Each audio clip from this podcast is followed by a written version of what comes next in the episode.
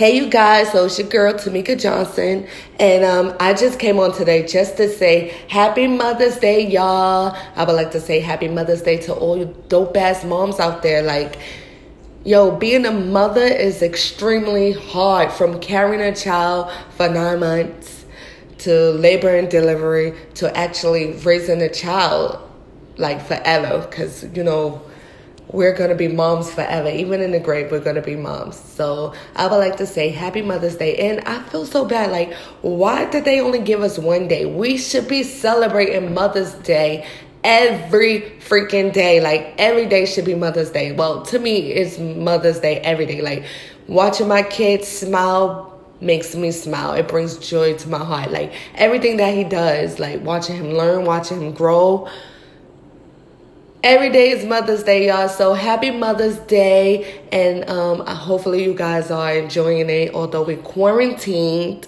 And um, yeah, like think of some dope ass ideas. Like make some dinner, do a Zoom call with all your family and friends, you know. So anyway, stay safe, you guys. Happy Mother's Day. Later.